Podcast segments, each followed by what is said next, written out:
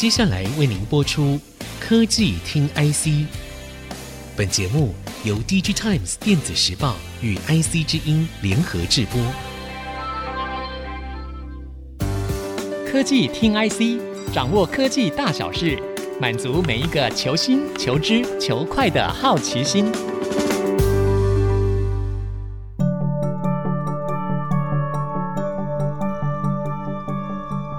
这里是 IC 之音主科广播 FM 九七点五，欢迎收听科技听 IC，我是节目主持人李立达。苹果上周公布了最新的财报，一如各界所预期，并不好看。在苹果四项主要的产品线当中，Mac 衰退幅度竟然是最大的，它较前一年的同期衰退幅度呢达到了二十八 percent。不过，苹果的 Mac 在去年其实在全世界前十大的 PC 品牌当中，是唯一出货还能够成长的品牌，其他前六大品牌包括了 HP、联想、Dell、苹果、华硕以及宏基这几家呢，除了苹果之外，在二零二二年衰退幅度都超过了两成。其中 Chromebook 出货比重比较高的宏基以及 HP 呢，呃，衰退幅度更达到了四十五 percent 跟三十一 percent。这个市场呢，简直是用血洗来形容。但是苹果却能够在这波大衰退潮当中还能够成长，实在非常不简单。但是从第四季开始，刚刚也说了，苹果的 Mac 营收衰退年幅度达到了二十八 percent，而且苹果还预告这一季还会继续衰退，达到双位数。当这个市场唯一的堡垒已经在松动的时候，是不是代表这个市场会进一步下滑？还是当苹果也不好的时候，代表市场坏到一定程度，要开始反转了呢。我们今天很高兴可以邀请到 DigiTimes Research 的资深分析师肖胜伦来到现场，跟我们聊聊相关的话题。各位听众，大家好，我是 DigiTimes Research 的分析师肖胜伦。胜伦，先请教您一下，怎么看苹果 Mac 的表现？刚刚呃，立达这边的分析的部分呢，我们可以看到，确实。在二零二二年呢，整个 NB 的这个市场呃衰退的程度是相当的大。那我们这边观察到去年整年的衰退程度呢，大概是来到接近百分之二十五。那这里面呢，其实我们看到，就像立达也有提到的，像 Chromebook 或者是一些比较平价的这些 NB，它衰退的程度是特别的高。那苹果在这一轮的表现里面，就二零二二年整年的表现来看呢，呃，其实相对来讲还是比较好的。那我们认为这跟整体的笔电里面在高阶的产品的部分衰退的程度比较低是有关系的。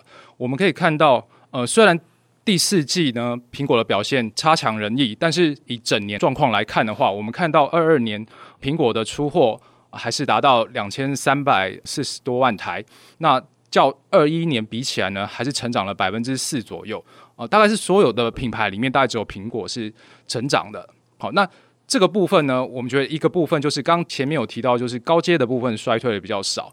那另外我们也看到，其实苹果在二零二二年的产品力的部分，表跟里的不更新的幅度，其实都算是相当的大。我们认为这是它能够维持在整个市场往下明显的衰退之下，它还能够维持成长的一个蛮重要的原因。嗯，所以您刚才提到说，苹果在去年有更新，就是它的 MacBook Air 有做很大的一个改变嘛，哈。那不过也有人在讲说，它第四季会衰退，主要是因为它第四季没有推新品，因为它在前一年的第四季推出了 MacBook Pro，甚至有人批评它说是这是一种产品策略的错误所导致的结果。你怎么看这样的说法？嗯，其实我对这个说法并不是非常的赞同啦。我觉得大环境的部分，其实第四季整体 NB 的底面。呃，下滑的确实是非常的快。那这个部分其实苹果也很难逃离这个部分。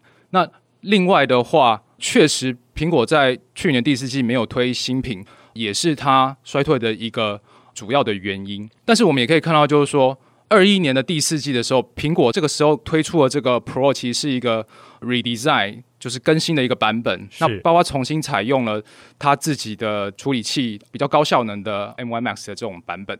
好，然后另外它的外观设计上，还有它在那个内部的部分，像是它的背光也改采呃 Mini LED，所以当它的 HDR 的这个效果比过去要来得非常的好。那那采用自家芯片的部分呢，其实在效能上跟过去采用 Intel 其实 performance 的表现可能还更好哦，所以让它整体的产品力其实是前年的第四季这个状况是相当的好。那去年第四季没推新品，当然就是一个比较大的问题。但是另外我也必须要强调，就是说，其实我们如果单纯看这几年的苹果的产品更新来讲，其实 Pro 的更新并不算特别慢。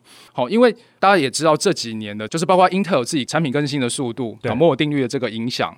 好，其实，在二零二零年后呢，苹果自己的产品，它在版本的更新上，其实就已经变得比较慢了。我们可以看到，Pro 在这一代之前呢，它是接近两年才更新的，是。然后 Air 的话，也是一年半才更新。所以，其实这一次的 Pro 大概是经过一年稍微多一点，它就更新了，嗯、其实算快了。所以，其实算快。对，如果搭载 Intel，甚至会更慢，有可能。对，对，因为最近 Intel 的这些制程的问题，哈，都会。delay 到整个产品线更新的速度，所以 maybe 也是因为这样子，苹果他们走出自己的路之后，在去年它表现其实是优于其他的品牌厂的。那呃，刚刚也提到说这个处理器的部分的话，我想问一下说，所以之前有人在讲说三纳米 maybe 会在这一次在 MABO Pro 的更新中看到，可是这次推出来的新的 MABO Pro 的处理器是用五纳米的。并不是三纳米，这个制程是不是中间发生一些状况呢？或是说，呃，我们什么时候可以期待呢？嗯，我们目前的推测应该是说，在比较高阶的这个部分，我们原先认为苹果它是有打算将呃三纳米用在现在比较高阶的这个 Pro 产品上。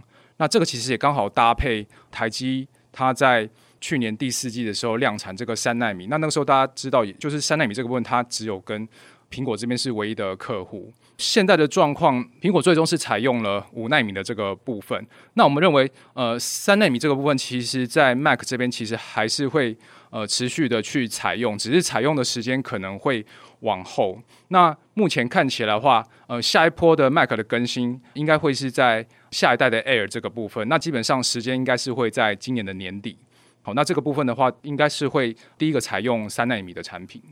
所以今年年底在 MacBook Air 的更新上面，也许可以看到三纳米的这个制成的新的晶片了。对对，哦，那这样的话非常值得期待哦。就是说，其实呃，大家都知道说这个五纳米到三纳米之间，整个制成的进程会带动整个晶片的效能大幅的提升。那这也代表说到时候整体包括像台积电这边三纳米的产能会大幅的成长吧，在下半年。下半年对，因为。呃，其实这边不只是 Mac 的部分呐，那包括苹果下一代的手机是也是采用呃 N 三一的这个产能，所以所以这个部分的话，很明确的就是今年的下半年三纳米产能是会有比较大的提升的。嗯，所以对台积电相关的这个供应链也都值得期待，在下半年的部分是会有新的一波成长的动能。对对。好了，这段我们跟盛伦针对苹果财报以及 Mac 最新的一些发展状况进行讨论。下一段我们继续回来聊聊相关话题。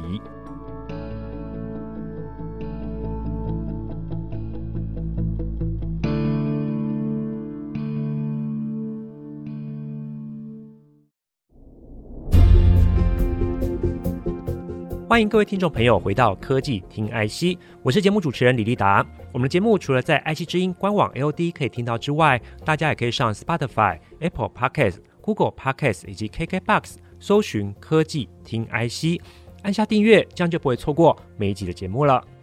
今天我们很高兴可以邀请到 DigiTime Research 资深的分析师肖胜伦来到现场，跟我们聊聊 PC 相关的话题。上一段我们聊到，从最近苹果的财报可以看得出来，连苹果这个最后大家觉得 PC 的希望都面临了衰退，PC 的黑暗期是不是还没有到尽头？我想继续请教一下盛伦哈，您刚才有提到说，苹果去年二零二二年表现的还不错，主要是因为高阶市场有支撑。那当第四季苹果也开始出现财报的一些状况，甚至它预计。这一季也会衰退的情况，是不是代表高阶市场也守不住了呢？从我们这边目前看来，我们确实觉得在二零二三年高阶的市场表现可能会比去年的状况要来的再差一点。那这部分我们可能要跟最近我们看到的高科技公司好，或者是美系的这些呃市场，他们开始进行比较大幅的这种裁员，那对中产阶级这边的影响其实是越来越明确。那另外一个就是说，去年呢，在呃年终之后，其实中高阶的这种笔电，特别是商业笔电的这个部分，就开始比较大幅度的这种衰退。那我们认为，呃，这个部分到今年来看的话呢，其实高阶的部分比起去年相对来讲有抗压哦。那今年的话，因为消费的这个力量可能会更差一点，所以高阶在今年其实也面临比较大的压力。嗯，所以。这样看起来，今年第一季 PC 品牌厂他们的表现应该不会太好了。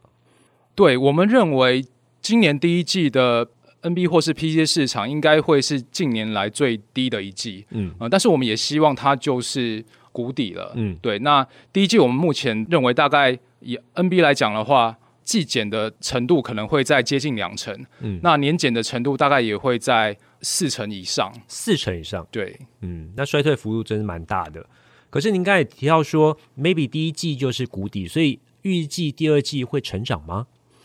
目前看起来就是，主要是因为大家先前在谈的这种各个厂商，不管是 ODM 或者上游，呃，手上的这些库存，其实我们认为从去年。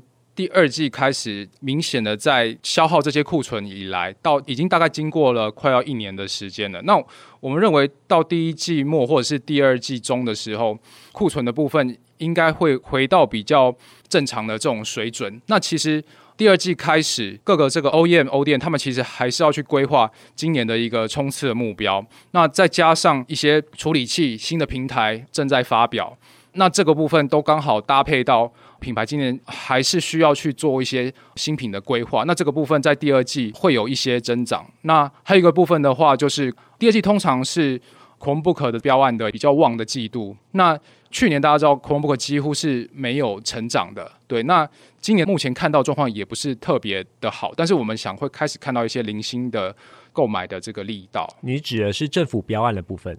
对，那。主要是因为这一波受 COVID 影响的大幅采买 Chromebook 的时间点，大概是在二零二零年的第二季开始。那到今年的第二季的时候，其实大概历经三年左右。是对。那大家知道，就是说一般的笔电，它的这个大家换机可能都是等至少五年、六年，甚至更更长的时间。好，但是政府标案或者说学校给学生买的这种比较。低价，然后比较便宜的产品，其实它的使用时间是更短，而且学童的这种使用是漫不经心，可能把东西摔坏这样子，啊、所以它大概可能时间可能只有一般的一半左右。是对，所以我们预期呃，慢慢的会开始有一些更新的力道出来。嗯，所以从第二季可以看到，包括像 Chromebook 啦这些已经跌到不能再跌的地方，可能会开始往上爬升之外，还有您刚才提到说一些新的处理器一些带动。对。那所以像新的处理器，除了 Intel、呃 AMD 之外，NVIDIA 这些也都有出新的 Graphic Card 这些东西哈，Graphic 的晶片。那所以他们在电竞这一块应该也会有些带动的效用吧？对，电竞这一块，应该说过去这几年的市场来讲。它的成长或是衰退，基本上也是跟着整体的市场，但是表现都会比整体市场要来得好。也就是说，市场在成长的时候，它会成长的更多；是那市场衰退的时候，它会衰退的比较少。嗯，对。那最近的话，等于说 NVIDIA 或是 AMD，他们都更新他们新的 For Mobile 的 GPU 的这个产品。对对。那这个部分距离上次更新其实已经都是两年前了，所以这个算是一个嗯比较大的改版的部分。对，那今年推出的这些产品，它在价格上其实也没有明显涨价的这个部分，它基本上是对标到前一代的产品。好，除非是效能超过比较多了，他们才会去调整一些价格，但基本上是没有太多的涨价的这个状况。所以目前看起来，在 gaming 这一块，嗯、呃，我们觉得确实也可以维持一些呃希望，它是会比较有抗跌性的产品，而且大概是第二季的时候会开始发酵。发酵的部分，我们觉得可能还是要等到下半年。那因为厂商的产品大概现在在这个时间点，陆陆续续要开始进入量产的部分。